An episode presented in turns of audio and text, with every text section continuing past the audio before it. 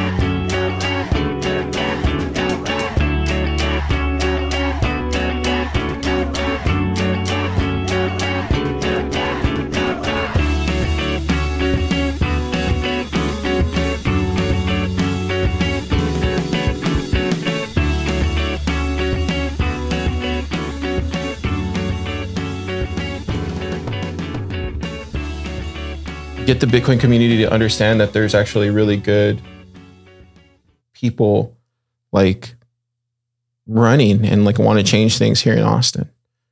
I mean, what made what made you want to run for the city council? So what- made me want to run for city council was I moved from California. I mean, I've been in Texas for 11 years, so I've bounced back and forth from California to back to Texas uh, twice. And what made me move from California the second time was just the one massive and homeless encampments everywhere. The amount of crime that was going on in the area. I mean, there's literally free uh, freeway shootouts going on in, my, Really? in the city that I was, I was living in, Concord, uh, which Wow. is not that far from Oakland. That has a lot of crime Whoa. um, the high taxes. I was nearly paying like four dollars in a gallon of gas when I was living in California, so it was just way too expensive. And I, I was running a solar company, and my wife was running her own windshield repair company, contracted with dozens of dealerships. We're Wow. both we're both making six figures in California, living paycheck to paycheck. really, dude? Yeah, and so I, I knew we knew we weren't going to live in California for the rest of our life, and so I let my wife pick three states that she would want to move to, and she she did this. She manipulated the choices on purpose because she knew I'd pick one state, which was Texas. She loved Austin. I've I've passed through Austin multiple times when I was stationed in El Paso.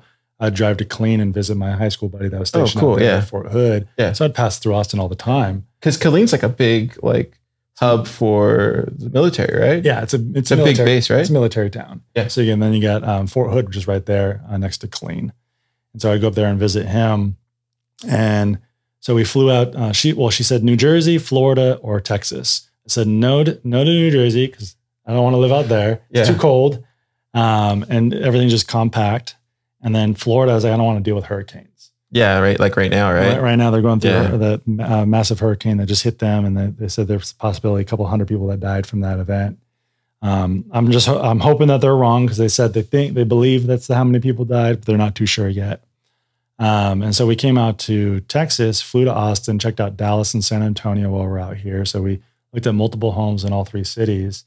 Love San Antonio, but Austin gave us more of the culture that we love because it's more like a melting pot. Yeah, it sure is. And so you have so many different demographics and so Yeah. many different cultures. Everybody's so open minded here in Austin. Yeah. That's that's the thing. Like we all look completely different here, but I guarantee you, Clinton, if you were to you know you know be on the side of the road on First or Congress, and you needed you know a trip to the to get some gas or something, uh, somebody would stop right away.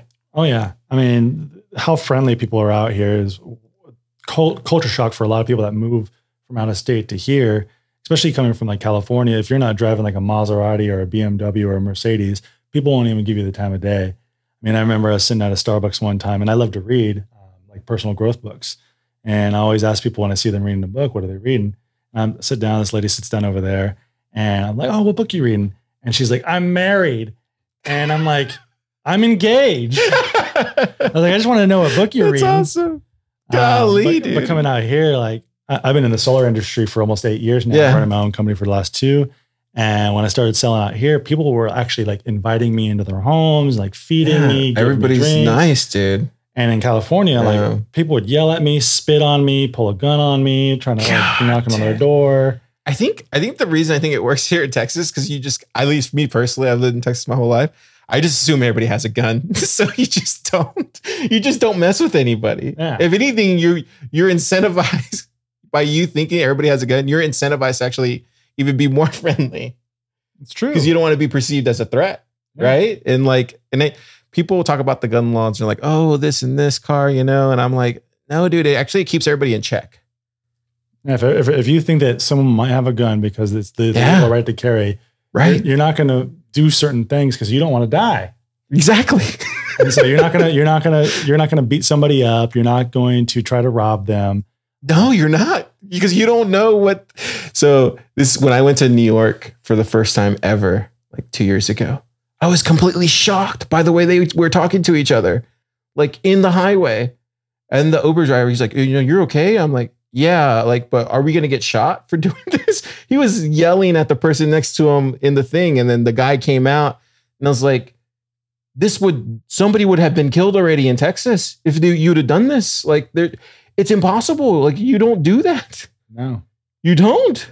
I think you live more in a civil society when everybody's able to defend themselves. Exactly. It's it's like because it goes back down to like, okay, cool. You have to shake their hand. It's a it's a very old way of living, but I think it's probably the better way of living. Personally, I I, I feel completely safe in Austin. I feel completely safe in Texas. Uh, but I I don't know if I felt safe like in all these other places where, you know, you don't know like like what you were describing in California. Yeah, I mean, even in my neighborhood in California, like I lived in high density living with uh, parking restrictions.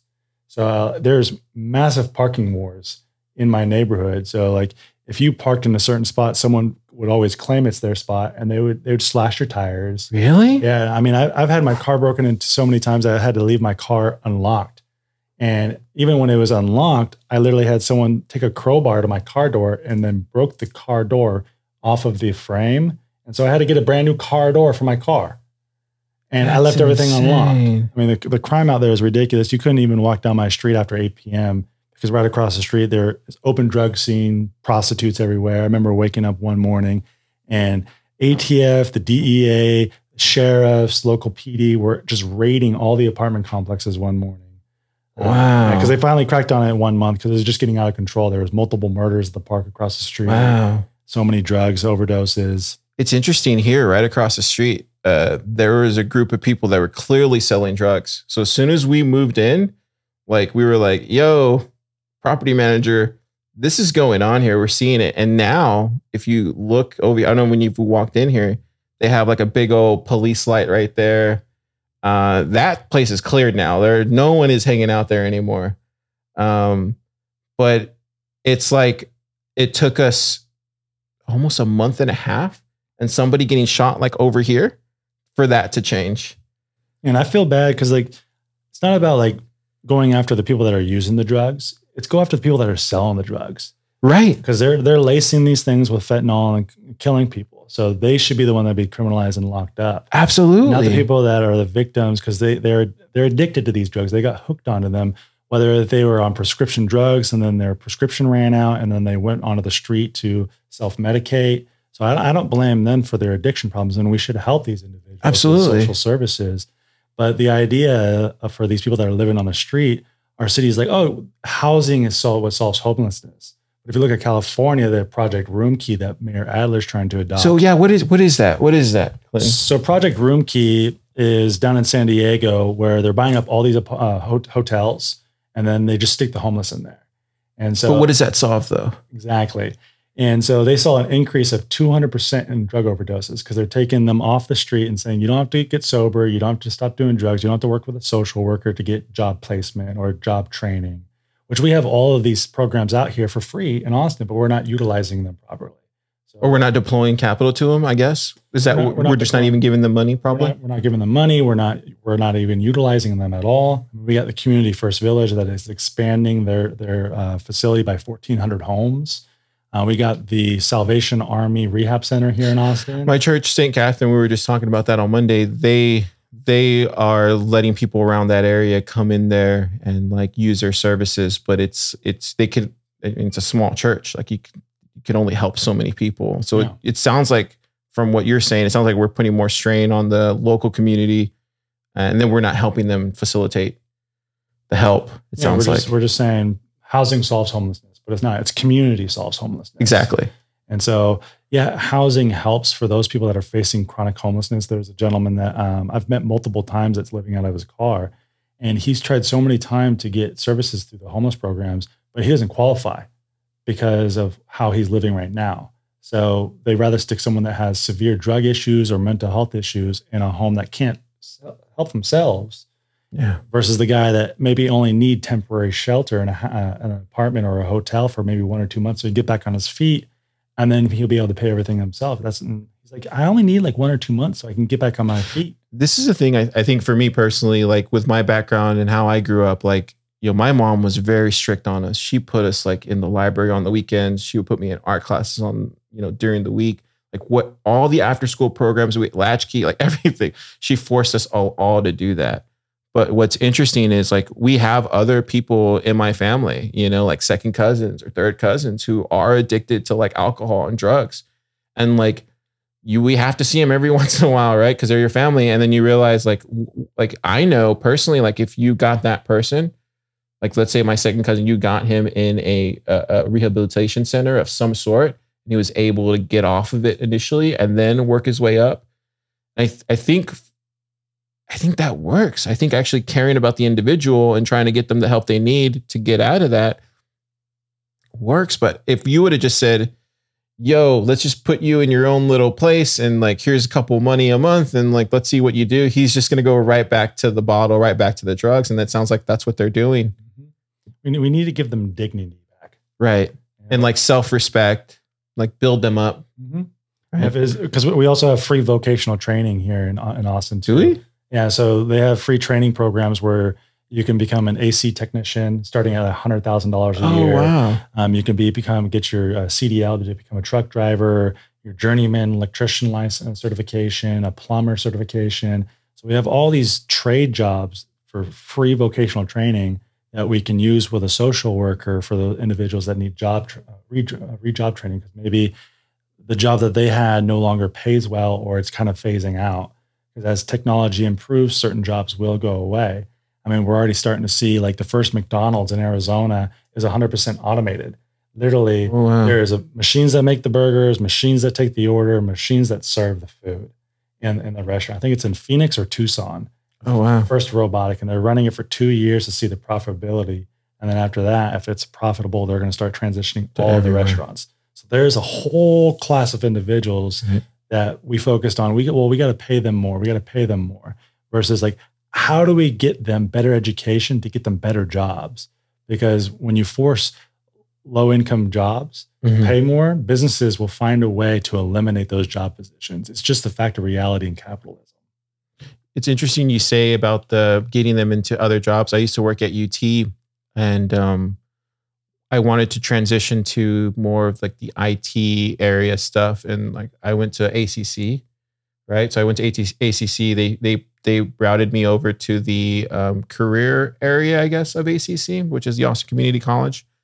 Uh, and they were like, "Oh, you can get a Texas grant that'll pay for your first year it was like five thousand dollars, and then so I was able to get my Cisco certification for this for the Cisco uh, Academy there, and uh, and it and it was a Saturday course from like eight a.m. all the way till five. So I still had to do my full time job during the week, but I was able to go on Saturdays from like eight a.m. till about five p.m. every Saturday for like four months in a row. It was a it was hard. It was the hardest thing I ever did. Right, like at that time but it was that opportunity to go from working at UT, doing basically grunt work, you know, but able to lift up into the Cisco, making way more money. And then now here as a founder at Pleb Lab, like where I went from there to here now, it's like, but that's how it starts. It starts with giving people the opportunity to lift themselves up out of where they were before. And I think that's exactly what you're kind of talking about. Exactly. Yeah. And I would also look at our our, our college university system as well, because we have our, the, banking systems that for these college loans that are very predatory. And so when I went back to college after, because I was working for the Department of Defense when I got out of the military, Oh wow. and I advanced as far as I could without a college degree. So I got up to a GS level nine. Um, for Is that pretty high? It's about a little bit past mid to high level management. Okay. In there, so I think it goes up to GS fifteen, um, and it starts out at like GS three to four. So I was like right in the middle. Um, but I advanced as far as I could without a college education. So I quit my job, moved back to California to go to school. And so when I was using my military benefits to go back to school, I literally had to sit down with a counselor and they say, okay, what job do you want out of, out of your degree? I was like, well, at the time I was doing bodybuilding. And so I was like, I want to be a personal trainer. Like I want, I want to be a personal trainer. I know a couple buddies down in LA that are making six figures as a personal trainer. And so they, they looked up all the job stats for that for, current uh, current year, past five years, and what they forecast the next five years to be in job placement. They're like, well, looks like the fitness industry has actually been dying down since five years ago up to now, and it's going to continue that way because less people are paying for personal trainers. And so we can't pay for that college education for your um, sports medicine. So like, what else job do you want? I was like, well, my dad's in IT, so uh, cybersecurity network software. Oh, cool. And so they're like, they looked at it. They're like, okay, well, it looks like this is a growing industry, and you can start out making eighty thousand dollars a year up to Yeah. one hundred eighty thousand dollars Yeah. depending on what you go in for. So I, I went to ITT Tech and studied cybersecurity network software, and I actually liked the fact that I was required to sit down with a social worker to give me an, a realistic idea Yeah. idea of what my lifestyle would be and a job availability um, in the future, which they're not doing with these kids. They're just saying, "Oh, here's a hundred thousand dollar loan, and Yeah. go take your business education or gender studies." Yeah. And it, the kids are getting out of college with like a hundred to two hundred thousand dollar student loans, and then they're getting a job at Starbucks. Yeah, dude. I yeah, golly, dude. It I I know people who literally have gotten their like psych, psychology degrees or whatever, and then they're working at Walmart as human resources or something. Like I know people that did that. And it, and if they It's so they it's just like that, it's like how does that happen? they they have this idea of what they want to do in life, but there's no reality that's behind it. So they just need to get a check of reality of what's realistic of what that degree is going to provide for them. Because if they sat down with the counselor like I did and they laid that out, said, "Hey, like I understand that you want this degree to pursue this um, type of whatever education, but when you graduate, there may not be a job for you. So do you want to invest this much debt for something that will not pay you anything?" Right. And so I think that would help a lot of kids avoid maybe even going to college and maybe they may go to a trade school instead that pays a lot more Yeah. and pays you while you're going. And it's quicker too. it's a lot quicker because Yeah. I mean I went to the ITT Tech was which technically was a trade school. Yeah. Um, but I you was- did it for like two years, maybe like a year. Yeah, so I got a four. Uh, I well they they they shut down the semester before I got my bachelor's. Uh-huh. So I got my uh, Cisco certification, my CC plus certification, my CCNA, and Oh, right before I boss, yeah. graduated, I show up with the staff. There's locks on the door. It says, sorry, um, the school is permanently closed. We, they didn't notify us they lost their accreditation, that they were on probation. dude. and then just Rug overnight. pulled. Yeah. But you were still able to use that though, right? No, so No. n- none of us knew that the credits were non-accredited, and so those credits were not not transferable to any university. So they said, "Well, you either can start over or you can be part of this lawsuit." And so the lawsuit's still going on, and I won't get anything back because my GI Bill pay for it. Now, if they refunded my GI, GI Bill, Then you could go. I could go back to college, but I I won't Uh, yeah. because I mean I'm in I'm in the solar industry and I don't want to be a, a career politician. The reason why I'm wanting to go in is just for four years to address the issues that are happening here because everybody says don't California my Texas, but they're literally Californianizing Austin. God, dude. And I'm always told, like, why would we want to elect somebody from California? Well, I'm a refugee, not a missionary. I'm not here to spread the gospel of California. I'm actually here to stop these radical policies that our current council and mayor have been adopting from California. we have, you know, it, it, I'm seeing more like Kyle's from California, um, originally born in Texas, but like he he's seen it firsthand. We have other friends in the Bitcoin community that have actually came from California, and then now they're living, and it's very similar to your story. Um, and then I I've noticed those people actually care more about Texas than somebody like myself. I mean, I care a lot about my town and my city, but it's like those people are coming in like saying, "Hey, it's happening over here. Don't let it get like that over here, please." Um, oh, what happened here? That's weird. It's still it's still recording. No Yes. worries. Um, but I, I think I think I'm realizing now it's uh, these people that are coming from California. It's it's like uh, they're letting everybody know like, hey, it's It's, it's you really got to look at what type of individual is moving from California. Is it a person that's moving because they got they're getting pushed out, or is it someone that came here from for a for a career? So typically, the people that moved here because of a job opportunity from that state, they're not going to change their ideology on how they vote. Um, people that move here because maybe they can't afford to live in California, they're the ones that are like, I'm coming here to adopt the Texas lifestyle, the, to adopt the Texas values and culture. eh, And so those are the ones that t- change the way that they vote. And I really hate the people that vote, vote just down ballot. It's like, why did these people earn all of your vote just guaranteed? I mean, we should all be independents, in my opinion. We shouldn't have a political side or a political affiliation. These political parties should earn our vote and they should explain why they should earn. Yeah. I I realize the more the more I get older, Clinton, I'm realizing now that it really isn't about red or blue. It it really is just about like um how, how like are, are we doing the right thing for future generations like are, are we setting us are we setting ourselves up uh, to help the next person that comes along uh, and i know in the bitcoin space we we definitely feel like we do that but I, I feel when i look at my city and my, my city council especially like the mayor I, I i can't help but feel he's just doing it out of selfishness sometimes. Um, he's only worried about him and his group of people. And it's he's not looking out for the actual greater community of central texas unfortunately. A lot of people are feeling that way. I mean, I've I I've knocked on fifteen thousand doors since March, and I mean, besides sixty percent of the people that I've spoken to aren't registered to vote and don't want to vote, and their biggest reason why is like like, well, I'm not registered to vote. I supported the camping ban, um, even though I didn't vote for it. I, I wanted it to be enforced, and it passed. And even though it passed, our city council is not enforcing it. Our, our they're literally tying our police's hands and the DA is tying their hands. So they're not enforcing this. So why should I vote when my voice wouldn't have been heard anyways? Gosh how do you fix that clinton? Like how do you is it just is it just as a, is it just a removal of the people that are in there now? Is that how we fix that? Yeah, it, it, it- it's that literally yeah, you're removing the people that ignore the law. Because we we should be all constitutionalists. We should all enforce the law, and you're having a DA that in 2021 he 46% of the solved murders were people that he put back on the street that were repeat violent offenders. Really? Yeah. So there's 89 murders and 46 per, uh, I think 70% of the murders have been solved.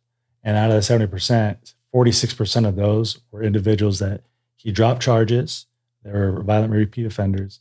They were out on a bond. So they dropped their bond from like $300,000 down to like $9,000. Um, they put them out on an ankle monitor or um, they reduced charges. And they went out to commit a murder within six to nine months after they were put back on the street.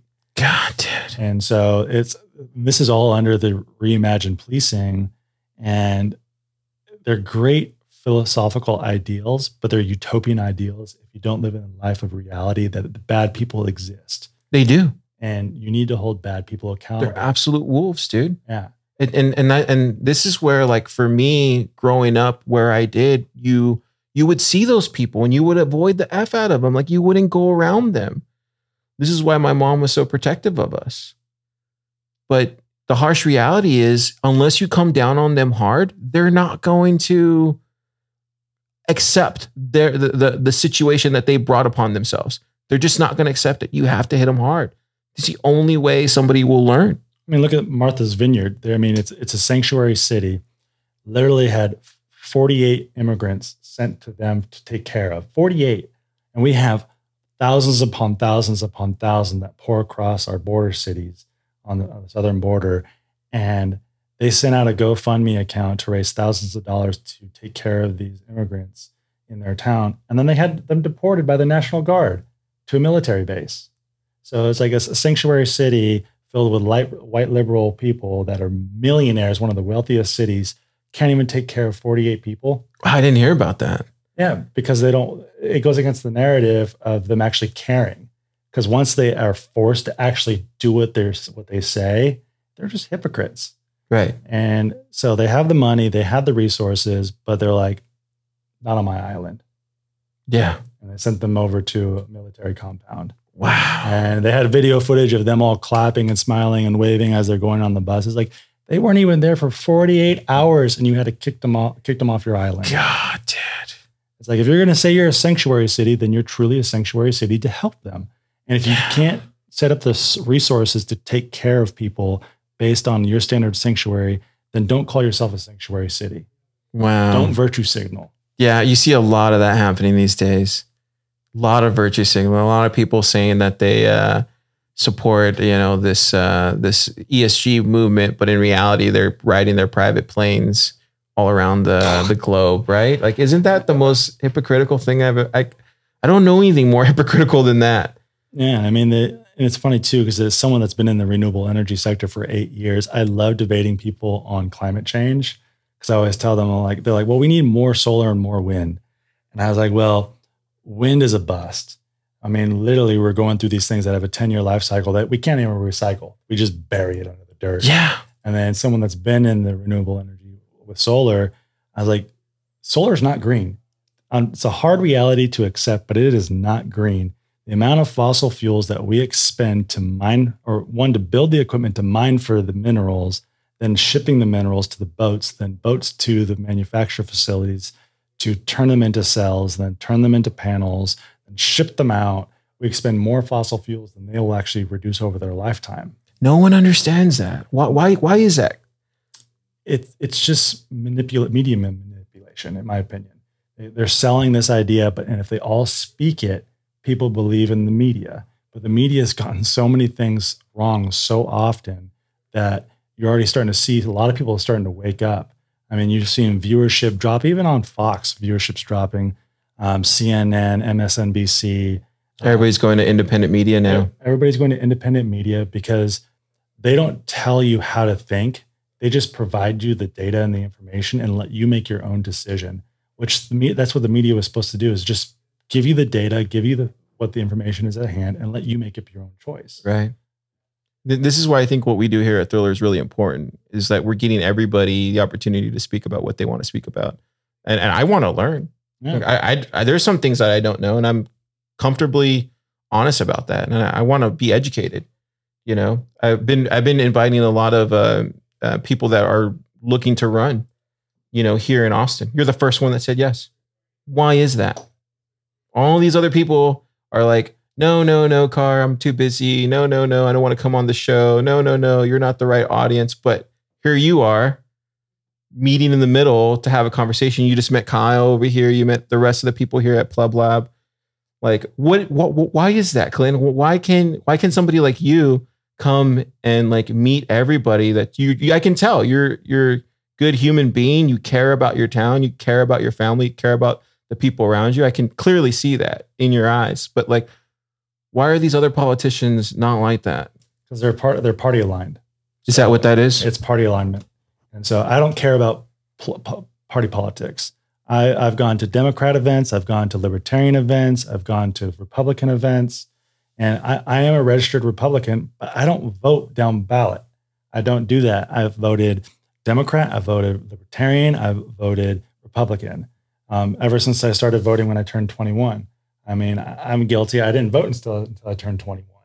Um, I mean, I joined the military, and so I was focused on doing my military training. And then when I got out of the military, is when I was 21, is when I started actually kind of focusing more on politics because I was more focused on surviving as a military, digging Yeah. bombs and learning about explosives and stuff like that.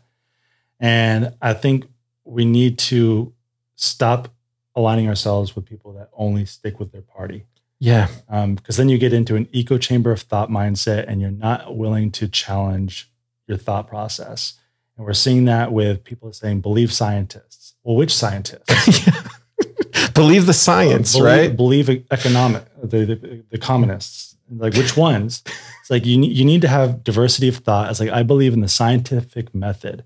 We we there are bad scientists out there. It Doesn't mean hundred percent that are fully backed by the same companies that are trying to poison us. Yeah, big pharma. Yeah. And a lot of people don't realize is the FDA that's supposed to oversee our drugs that we take, they only accept the data from the pharma- Same people that are giving them money. yeah, some people that are giving them money and they don't even do their own internal investigation on these studies. And so it's just like it's a whole corrupt system. It's all buddy buddy. And more and more people are waking up. And I'm I'm happy to see more and more people Yeah. waking up to this reality of all these false narratives that are being sold to us. Thank you for doing what you do, Clinton. Like, because we need more people like you out there willing to, honestly, like willing to put their necks on the line for their community. Like, I can only imagine the amount of like hate that you get for speaking the truth. I can only imagine the amount of Very little. really? Yeah. so- okay. I, I, I don't tolerate BS. I don't tolerate slander. There's nothing that anybody can do to, to ruin my life. Because literally right now, I'm actually I, I stepped away from my solar company, so I'm making no money in sol in the solar industry right now. I'm literally living off my military disability, and so Thank I've- you for your service, by the way. you're welcome.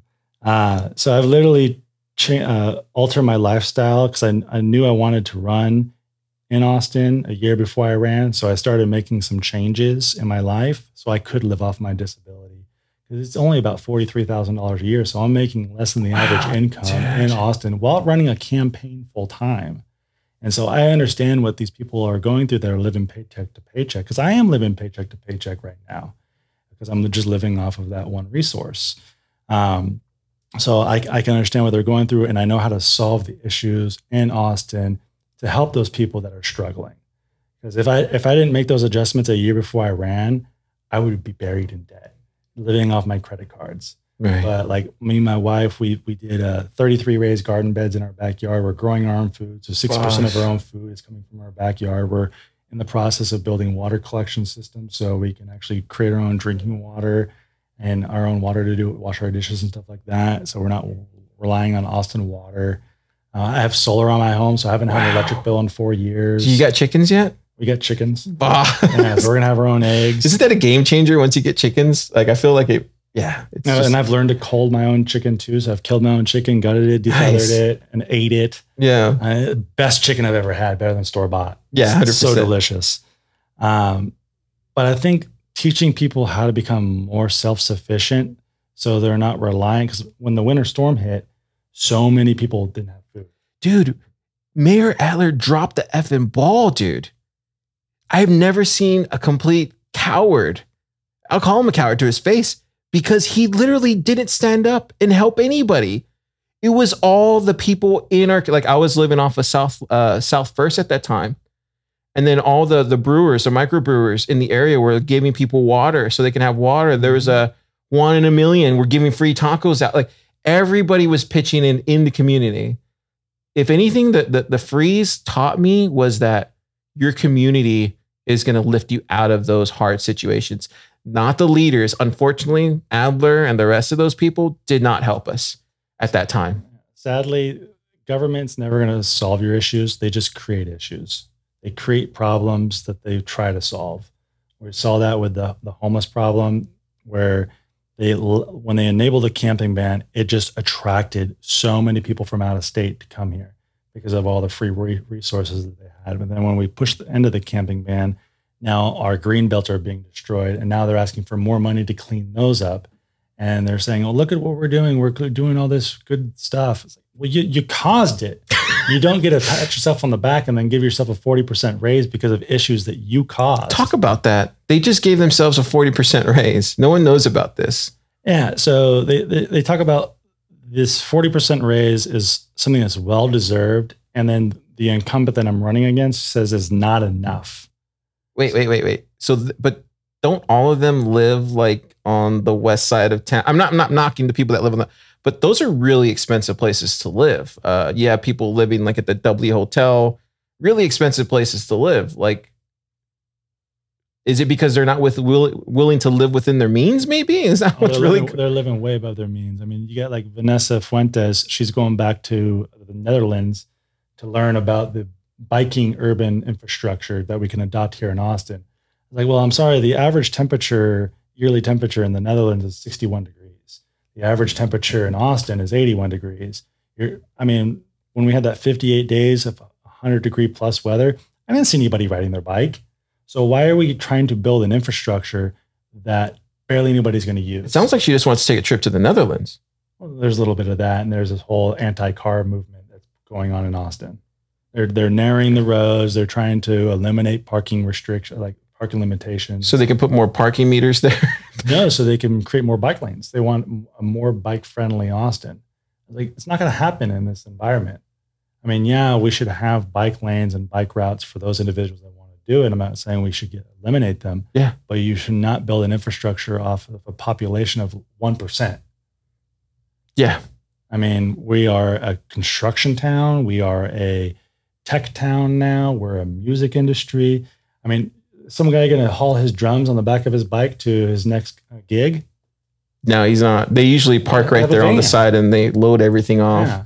Yeah. So, I mean, there there are utopian ideals that don't work here. Yeah. So you're not going to be able to build the same infrastructure in every single city because every city is going to have different climate, different culture, different needs. Much less you need to fly to the Netherlands and see how what they're doing and then try to copy the same thing here.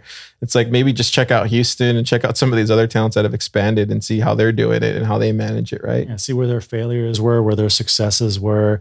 That way, you're not making the same mistakes. Yeah. You don't fly to another country where their state you can or country you can literally ride a bike around in a couple hours. I think like you see what UT's doing, right? So like UT has all the bike lanes over there and it's all close by because of the university. That makes sense. It's like you have kids, of course they're going to ride their bikes, of course they're going to ride their scooters or whatever, and that makes sense in that area. But to throw it everywhere, it's like doesn't make sense. It makes sense for that particular area of the city, right? I mean, Pflugerville even did a great thing with their bike. They're, and I don't know if they're done with it yet, but uh, like when I was attending BNI meeting, which is a network meeting for business owners, so you may have like 40 people in that group, and you all are that one individual for the industry. So there'd be like a dentist, a lawyer, a real estate guy, um, a solar, plumber, electrician, different trades, but only one in that area. So you guys share business. And so one of them was talking to me about how they're building a, huge interconnection highway that's for uh, walking and biking between all the schools.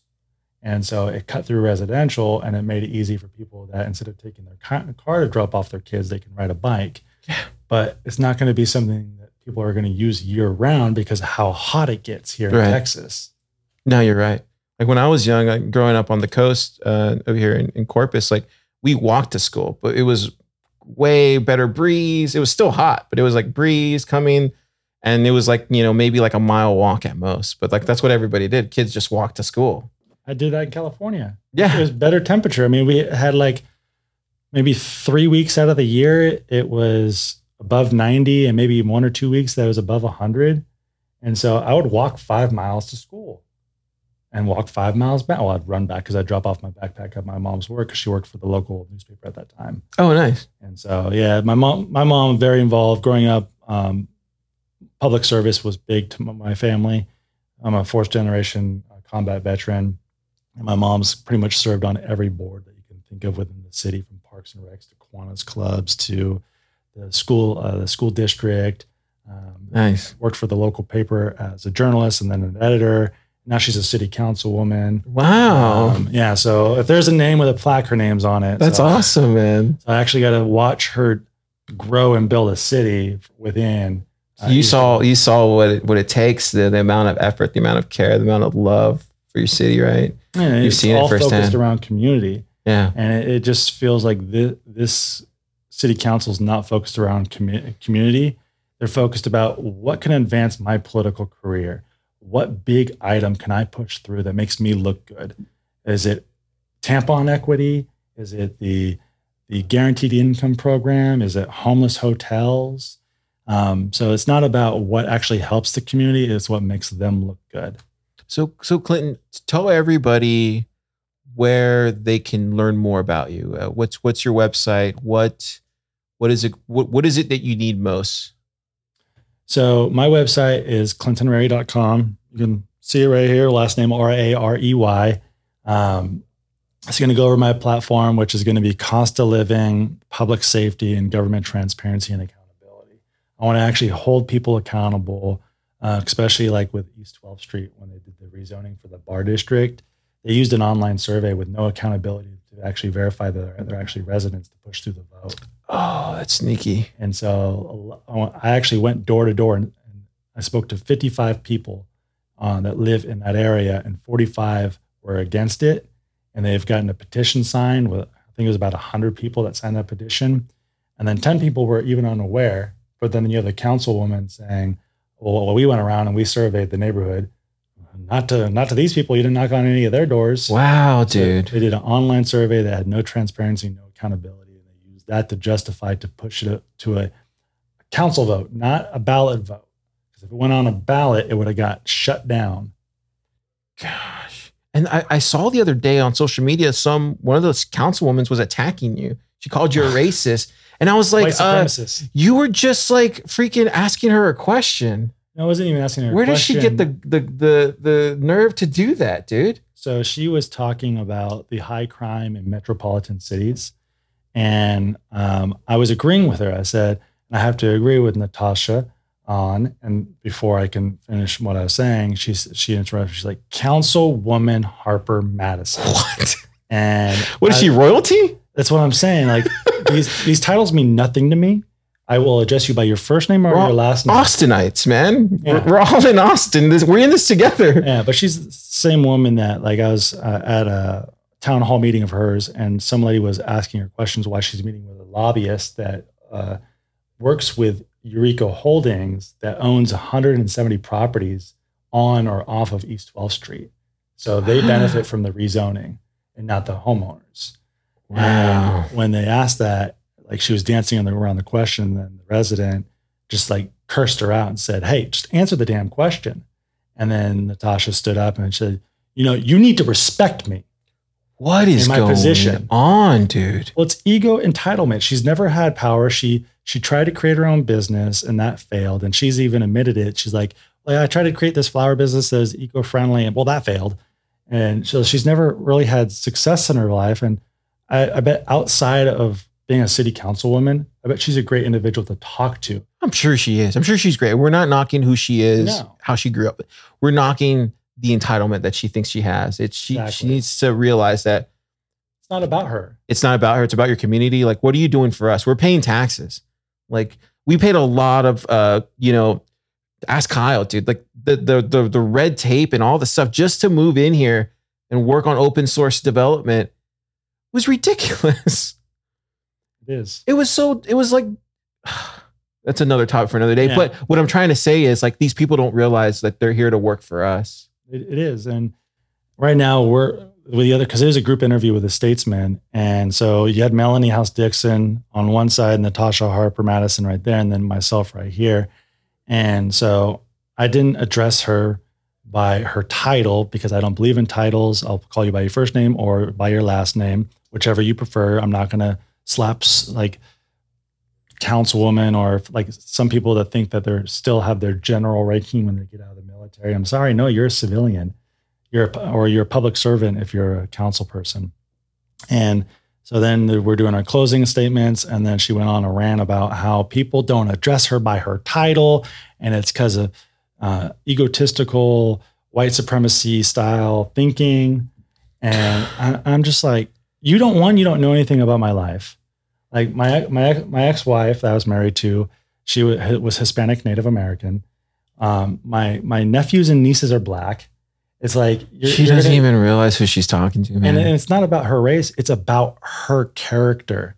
She she is very ego driven she thinks she's entitled to everything and if people don't like her then they're racist. Yeah she's not even listening to martin luther king. And people are going to get mad at me for saying this but like he literally said not judge somebody by the the, the color of their skin but the the forget the last words but their character right like Yeah. it's true man i'm sorry yeah, it's she- true. Like judge people by their character and what they've done. and she's clearly doing awful things to her city. If she's taking money from, I'm saying this, she's taking money from somebody else. Because I've heard stories, man. I've been living in this town for a while now. There's envelopes that get passed, and when they leave that meeting, they just pick up that envelope along with the rest of their materials. Now, I don't know what's in the envelope, but that happens in this town, unfortunately. And I think what we're doing here at Thriller is like we're trying to be another publication for people to look at and look to as far as like independent media, right? Because a lot of what we're seeing with the some of the other publications in town, they're a little slanted in a certain direction. You know, I'm not saying I'm not picking on anybody. I'm just saying because they're our friends, but I'm just saying like it, appears from my side that it looks like kind of slanted. Um, and I think what we need to do here is like give people like yourself and other people that are in the light, you know, a reason to to speak up because I don't think these other people are giving you the fair enough platform to get out there to the masses because I think you're seeing it. Well, Door to door. Austin, Austin Monitor is doing a lot better after I called them out for slander. That's good. Um, and it, that's all you got to do is you got to stand up for yourself. And when you do, they back down because they're not used to it. They're they're, they're used to you like, oh, I'm going to call him a racist, and he's gonna he's gonna cower down. I'm sorry, I know I'm not a racist, so I, I'm going to call it out where it is. And your entitled mount, little woman's going to sit down and actually listen to the facts and the data. And I'm not. I don't want to join city council and rub shoulders and go to cocktail parties. I just want to get there and do the work. And I'm probably going to be the most hated council member on council by other council members because I'm going to hold them accountable for what they say and what they do. Because, uh, for example, we had the uh, like the license plate readers that they voted on. no, I didn't hear about that. What is that? So they were trying to get the 20 license plate readers Hmm. into uh, the police's hand to help for like human trafficking and Amber alerts. Okay. And they had a policy written out on what it was not going to be used for and how the data was not going to be shared. But then you had the council members go up there and say the exact opposite and allow people that they invited to come out there and speak and spread this disinformation regarding the, the LPRs. And I went up there and I spoke, and they were talking about how 20 license plate readers is going to be considered mass surveillance. I held up my phone. I was like, we all have a phone in our pocket. We're being surveilled every single day. NSA has admitted that. The FBI has admitted that. The CIA has admitted that, that they listen to our phones. They read our text messages. It's been publicized in the news. So it's true. I don't care if they listen because I have nothing to hide. It's not like there's anything I could do to stop them. I mean, it's going to take Congress, but they're not going to do anything because they don't care. and then they went on about how like, oh, it's going to track people getting abortions by uh, Chito Vela, and he's a he's a he's a lawyer. It's like you know well that it is a clear HIPAA violation for hospitals to share information with the Wow, DMV or even the police. And Yeah. you had to have the gall to say that as an attorney should disqualify you as a politician. You should be removed from your seat because now you are lying to stop something. Dude, I used to work in IT. We had to do a whole separate way of sharing files for those companies that we were managing. HIPAA's a real thing, man. They'll come down on you hard. Yeah, it's it's politicians that just spread false information to push their narrative, and I'm tired of it. And that's why I'm going into city council to stop. Boss. God, you got my vote, Clinton. If you're in District One, that's where I'm at, east of thir- east of 35. No, I'm not on East of 35. But we have a lot of Bitcoiners over there. And Yeah. I'm just I'm telling people like if you could donate money, then go to my website clintonrarey.com, click on the donate page. I'm, do- I'm donating today. But if you can't donate and you live in District One, or if you live near District One, I highly encourage you to go t- go talk to ten people, just ten people, and ask them are they registered to vote? Because you have until October 11th to register to vote. Where do we go to do that? A lot of Bitcoiners don't don't vote. That's just the truth. We don't vote. But let's say some of us, like me, you've encouraged me to go out and you know spread the message. Where can they go to register to vote? So they, they have the registration to vote. Uh, you can do that on the Austin website, or you can do that through the Texas page, and it'll give you the locations where you can go register to vote. Okay. And so we have early voting on October 24, October 24th to November 4th, and the election day is November 8th. So 20 October 24th to November 4th Is early voting is early voting, and then election day is. November 8th. And then when do we find out the results? Well, it just depends on if they actually process everything properly, or is it we're going to have to wait two weeks. So it just Okay. depends on how they handle the election. Okay. they- They'll probably say COVID, and then it's going to delay the process. Are they still running with that narrative now? They're still running with it. They, there's people they're still wearing masks, even though they say masks don't work. Um, which I'm not. I'm not going to judge anybody that feels that they need to wear a mask. That's perfectly Personal fine. decision, personal information. Personal- you yeah. you do it on your own. And I'm not. But Gonna, don't force me to do. I'm not going to harass you if you want to wear a mask. I'm not going to tease you. But uh, the facts are they they don't work. They never worked. It's a respiratory disease, and you're going to be able to get that whether you wear a mask or not. Yeah, and absolutely. Yeah. And people, we're not saying that people didn't die. People died, and Oh, it was lots of people tragic. died, Uh, yeah. yeah, me and my personal family, there's people that passed, but it just means like, hey, you know, that's your it's a personal self decision to make. You know, And a lot of people don't realize too is like before, uh, like it was halfway through the COVID season, and I weighed two nearly 270 pounds. I, I was obese, wow. and I was reading a lot of medical reports um, that were coming out early from COVID, and the underlying cause for most people that were being hospitalized were they were obese. Absolutely. 95% of people being hospitalized were obese. And so I looked at that and I looked at myself and I was like, well, COVID's real. I know it's real. I'm a high risk factor right now. And so I got in the gym and I started doing intermittent fasting. I went from 270 pounds and right now I'm at 174 in- Nice. in a year and a half. And when people say, well, I, I can't afford healthy eating because it's too expensive, or I can't afford a gym membership, I didn't have a gym membership. There's a lot of walking. I didn't. I didn't do any running. There's a lot of walking, small small weights, high reps, and I had two meals a day. Boss. Dude, I went through the same transformation. I was 100 pounds heavier a year ago. I already lost 100 pounds. I'm still working out. There you go. And it's it's like one of those things is like I switched to eating meat. Shout out KNC Cattle. Uh, I started hanging out with these guys who are super active, like Kyle. Started walking around, just walking around downtown, and um, went back to church. Turns out that's all you really need to do to change your life. I mean, I mean, the, the, the, the fastest thing that got me to lose weight was cutting out sodas.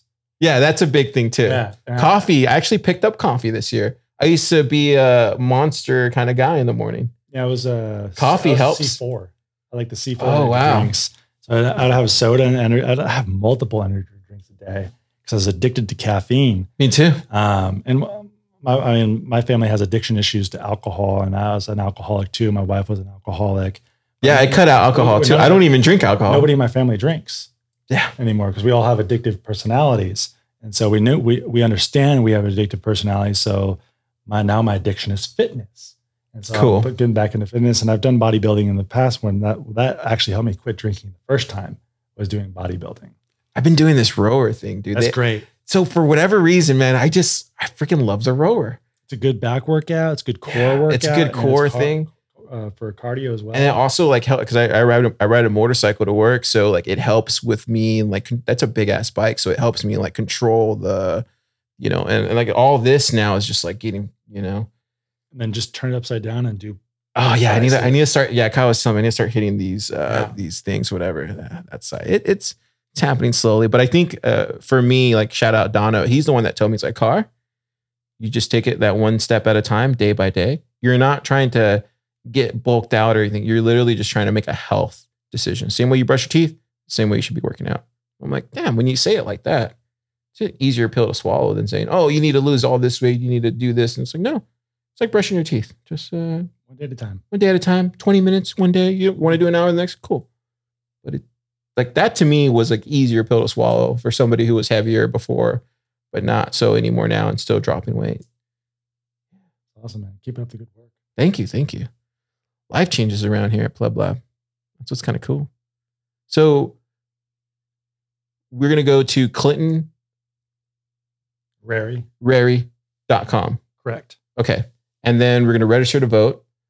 And then we're going to vote for you if you're on the District 1 area. So District One is from Seventh Street, and then you're going to take Cameron Road, and then it turns into Dessau, and then go all the way up to Howard Lane, Howard Lane to Harris Branch. Boss. Okay. Yeah.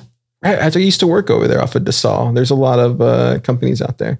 It's a there's a lot of industrial um, Yeah. buildings in District One, and- but it, it is a booming single family home, and there's a lot of um, apartment complexes going up. I think I, right now there's 15 apartment complexes going up in District One uh, along Nice. the the highway corridors. Nice. Yeah. What do you think about Bitcoin? Do you think we're crazy? No, You, you've seen Pleb Lab. no. I, I, I, what do you, what do you, what's your thoughts on Bitcoin? Just I curious. know very little bit about Bitcoin. The only thing that I liked about Bitcoin is you can actually follow the transactions. And Interesting. so Okay. that's what I liked about it was transparency. And so I was like, when I saw this, I was like, why doesn't our government have this with how they spend their money?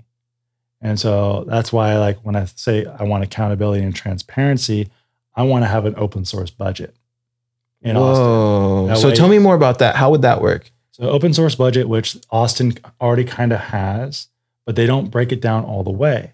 And what I mean by break it down all the way is I want to know where per penny where it's going. If it's going towards salaries, I want okay, these are the amount of job positions in this in this category for like say Austin Energy, upper management. This is how much he's being paid. You don't have to list their names, just the job position, what they're being paid. Now, if it's above the, what their salary is, why is it above their salary? Now let's break it down. This is their salary. Here's stipends, wh- whatever it is. So calculating all of that, so we could actually see how the money is being spent. When you go on to their current system, it'll have like a line item that says other. What is other? Yeah. That's Or food. What, yeah. what, what, what food? What was it? By? you can't even get away with that for, if you're running a business. No, you, if Yeah. you file your taxes, you got to list everything. Yeah. So I want I want our government to do the same thing for our tax dollars because they keep year over year they've done max cap raises on their property taxes, and they justify for this year like, well, we roll over in your property taxes, but you raised all the baseline fees for everything else, so we're actually paying more even though you lower property taxes. Wow. Yeah, that's per- Bitcoin can definitely solve that. I, I agree. Bitcoin with all that. Bitcoin Uh, definitely can isn't Miami? Um, So that's the thing that most people don't realize is that Miami is a crypto town. So uh, I'm, you know, nothing against that or whatever, but they, those, th- there's this company or Bitcoin, like, I don't know what they're doing. It's stacks. It's a, it's a, it's a poop coin kind of company. And what they're doing I've heard of is they gave this guy a lot of behind the scenes stuff to enact a city coin. And they tried doing the same thing here to Mayor Adler. So uh, I'm not saying he got any city coins uh, or any money from Stacks. I'm just saying like uh, he was seen taking a picture with all these people behind him that were doing a- associated. He's doing a lot of things that he shouldn't be doing. Yeah, there's a lot of. I'm not accusing because I don't have any proof, but it's Well, I it- will. okay. Okay, but it, it, it they were trying to do the same kind of thing here. But there's a lot of Bitcoiners in this town, and we stomped it. Good. we stomped it out. Like we're not going to let somebody come in here, throw a lot of money towards these people, and then enact the city coin. Like Bitcoin's already. I don't know if you know this, but Bitcoin's being accepted down here at this brewer, over here at Shiners. I mean, the We got, gas uh, station over by my house is a Bitcoin ATM. They have ATMs around town. Like we have, we have the Bitcoin Commons over here. It's an event center for everything Bitcoin related. Um, and we have big Bitcoin companies in this town. Pleb Lab is one of them. Unchained is one of them.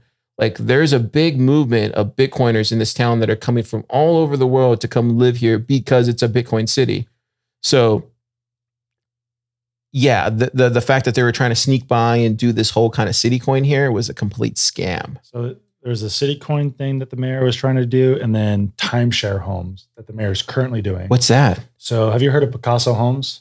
No. So Pacaso Homes is based out of California, I believe, and I, I, I'm, I might be getting the person who's partnered mixed up. It's either Jeff Bezos or Bill Gates.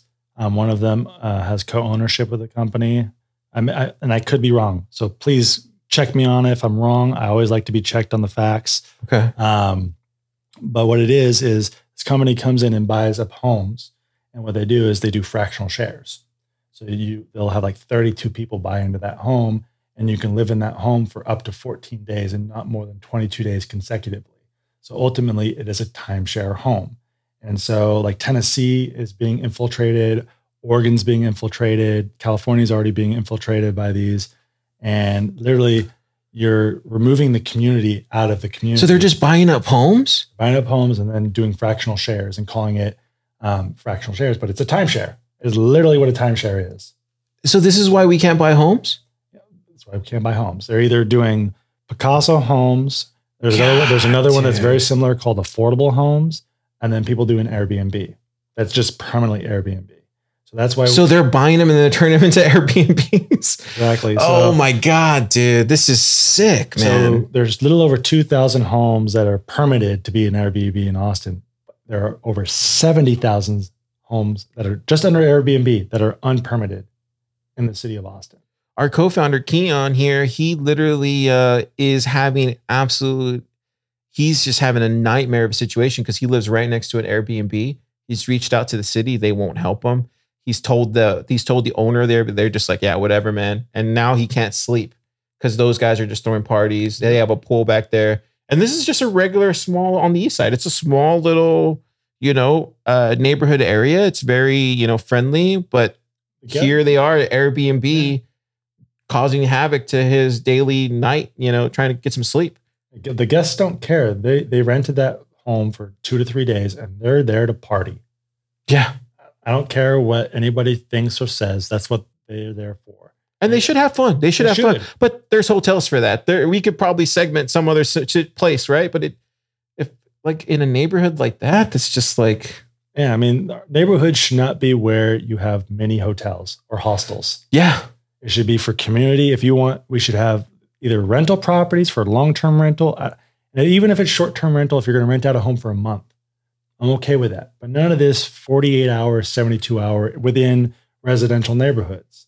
If you want to buy a house on a lake and do an Airbnb on that, that's perfectly fine. You're not in a subdivision. Right. That's fine. It's not uh, whatever. I don't care. Or if you're, you're outside city limits, Or it should be a fine. vote in the neighborhood. Yeah, like not like what you did. Knock on the door and ask every single one of them. Like, what do you guys think? Yeah, leave it up to the HOA. Let people vote in, within Yeah. their own community. Like, okay, there's 400 homes in this neighborhood, and they, they all go to the HOA and vote on it whether they're Mhm. going to approve Airbnb. If they all vote for it, then let them vote for it. Right? If they're against it, that's their neighborhood. That's their decision, right? God, you bring this is what I like about you, Clinton. Already, you just bring actual like just straight, normal, everyday, uh, things that work because you're a part of the community because you're doing these things, and, and we just know this from from from being on the ground, like seeing this whole thing kind of play out and. And I think these people that are, you know, in this situation now, especially the, the city council that we have now, I'm not saying all of them, but you know, some of them that we've talked about already, the mayor, they they just like they're in this ivory tower, man. And they do they even talk to regular people? No. So, like when I said, I've knocked on 15,000 doors, and nearly everybody has told me you're the first person that's actually ran for office that has knocked on my door in over 20 years, or 15 years, Whoa. or 10 years, or I've been here, whatever, five years, and nobody's knocked on my door. Um, I've had someone that's lived, they're, they're a third generation, and nobody's ever came to their house. Wow. And they live downtown on like 13th, I think it's 13th or 12th Street that I spoke, and they're the third generation living in their home. Yeah. And we have a friend named Alex. He he tries to, I think in the beginning he was trying to go to the city council and like, you know, talk to them about the issues in in his what he's seen, right? And then they would cut him off or they wouldn't listen to him before. And now he's having to do some different type of tactics that are hilarious to watch. But it's it's one of those things where like now they're actually paying attention to what he's saying because now he's actually spreading the truth. And it's like he's showing a mirror of of of what the, of what they've come, you know? And I love how he does this in a parody mode because he's making fun of what they're doing and what they're thinking. He's saying it out loud. That way, people are like, they share it because they think it's hilarious. But in reality, it's he's speaking the truth. Yeah, he's showing a mirror to him. Yeah. And they don't like what the mirror see. Like they don't like that mirror. You're right. It, it, it, it- and that's why they cut him off with time. They don't let him speak. That's why they reduced the talking from three minutes to one minute. And that's why they also make the agenda items so wide. They're, they're like, we need to cover 190 agenda items. It's like, well, most of these shouldn't even be on the agenda because it's outside the scope of what the city's responsible for.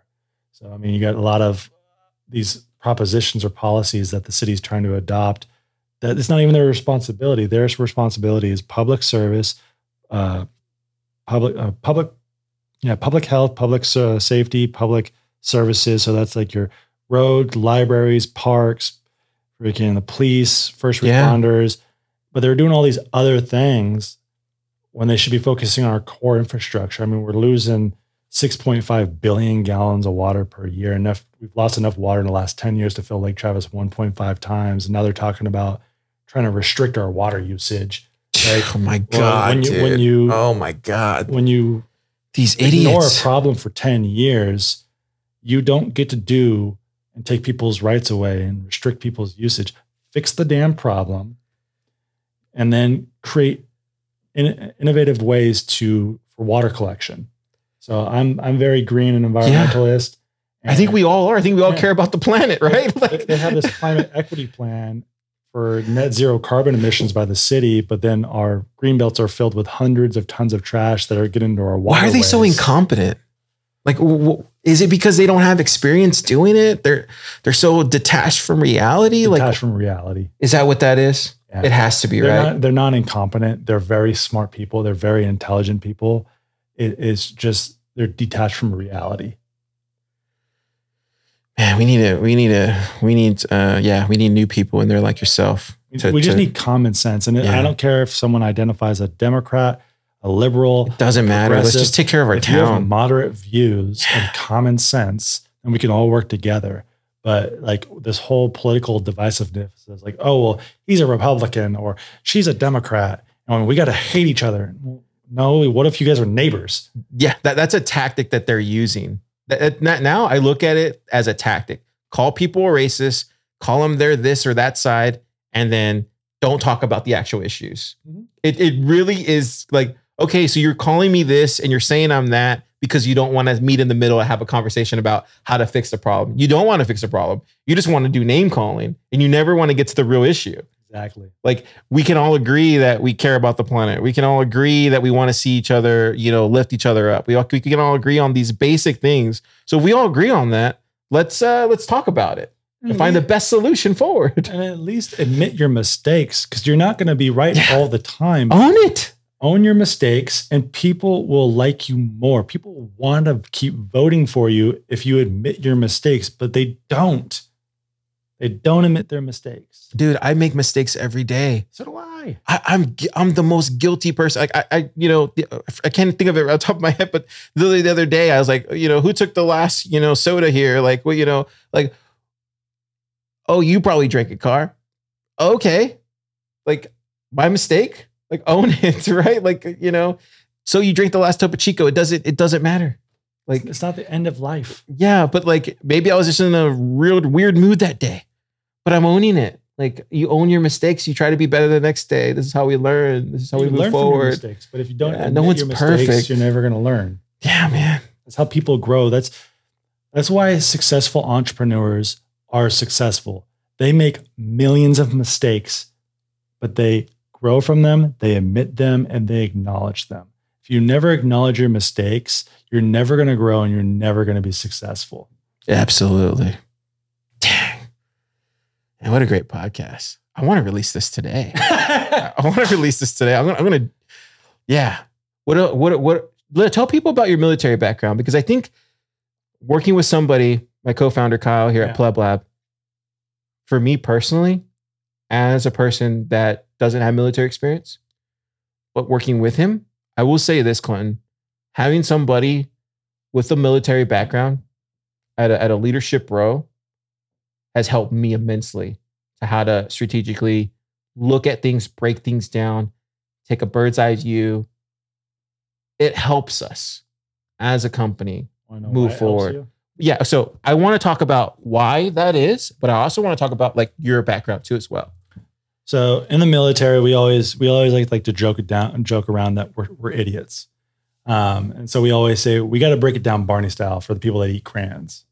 And that's what we do. We literally break it down, everything that we do down to where a third grader can understand it.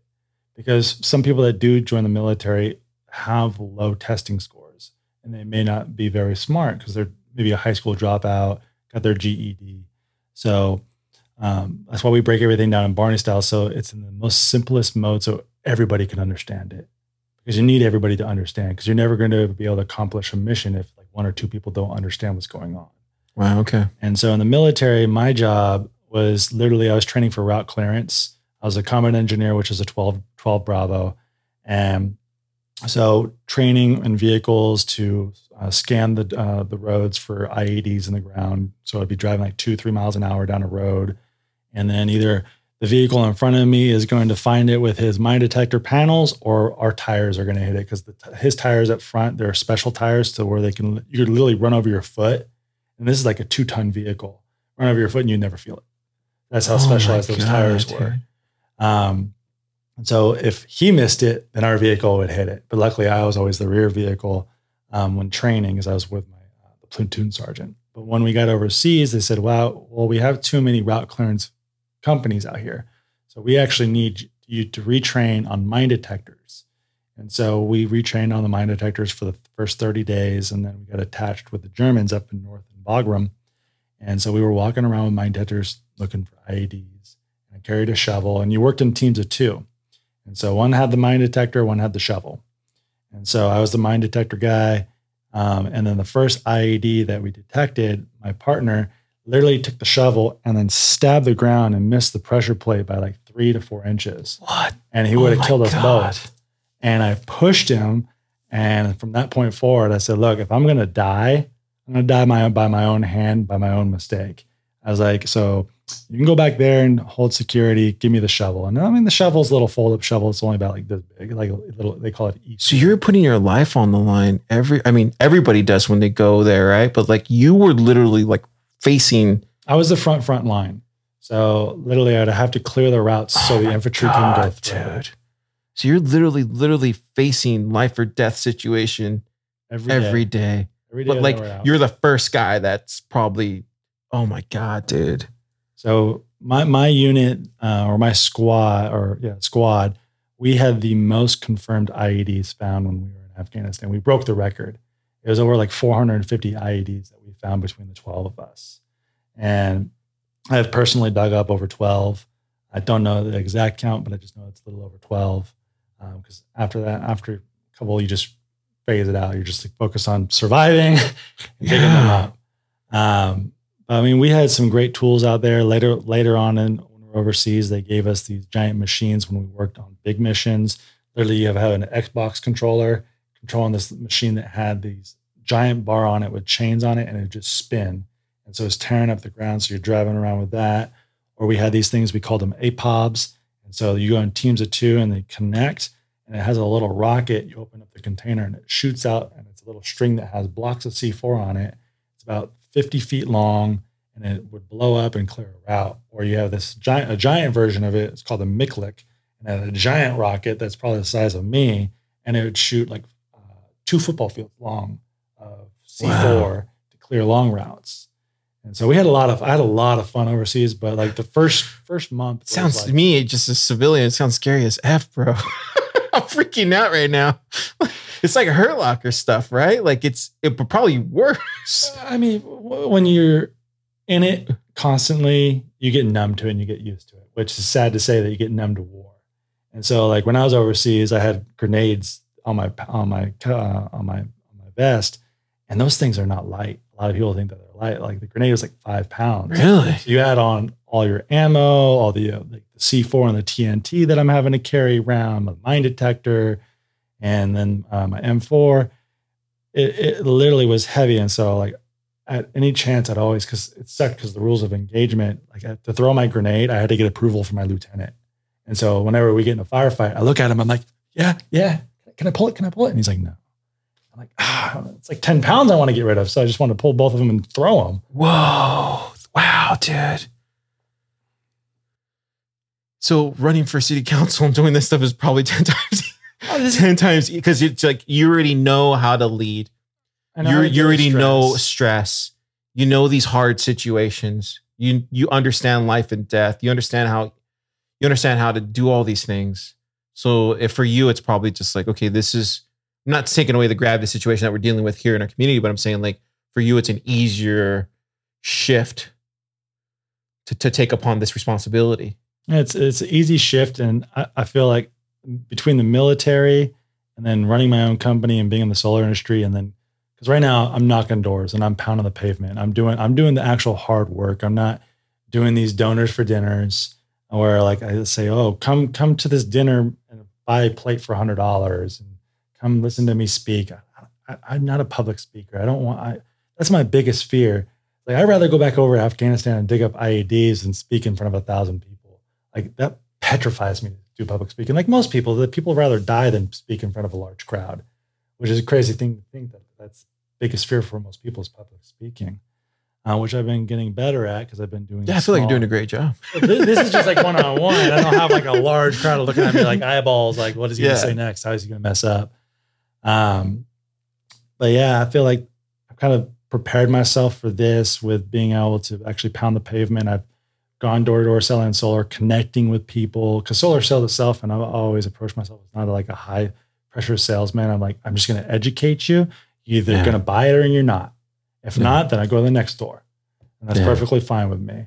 Like I can between my disability plus the solar plus roofing plus landscaping, I have enough residuals coming in to where I don't need to survive on making or convincing someone to buy something from me. Right. Um, and that's how I'm approaching it with um, politics. It's like, look, I don't want your vote if I'm not the right candidate for you. This is what I'm about. If you if you think that's not for you, that's perfectly fine. But if you don't vote for something different, this is where Austin's going, and I'm not going to stay here for that because I've already gone through it, and I don't want to put my family through it, and I don't want my kids to one day say, "Well, Daddy, you you stood up and you were willing to fight for this country, but you weren't willing to fight for the city of Austin." And I may be here only five years, but this is I'm, I want this to be my forever home.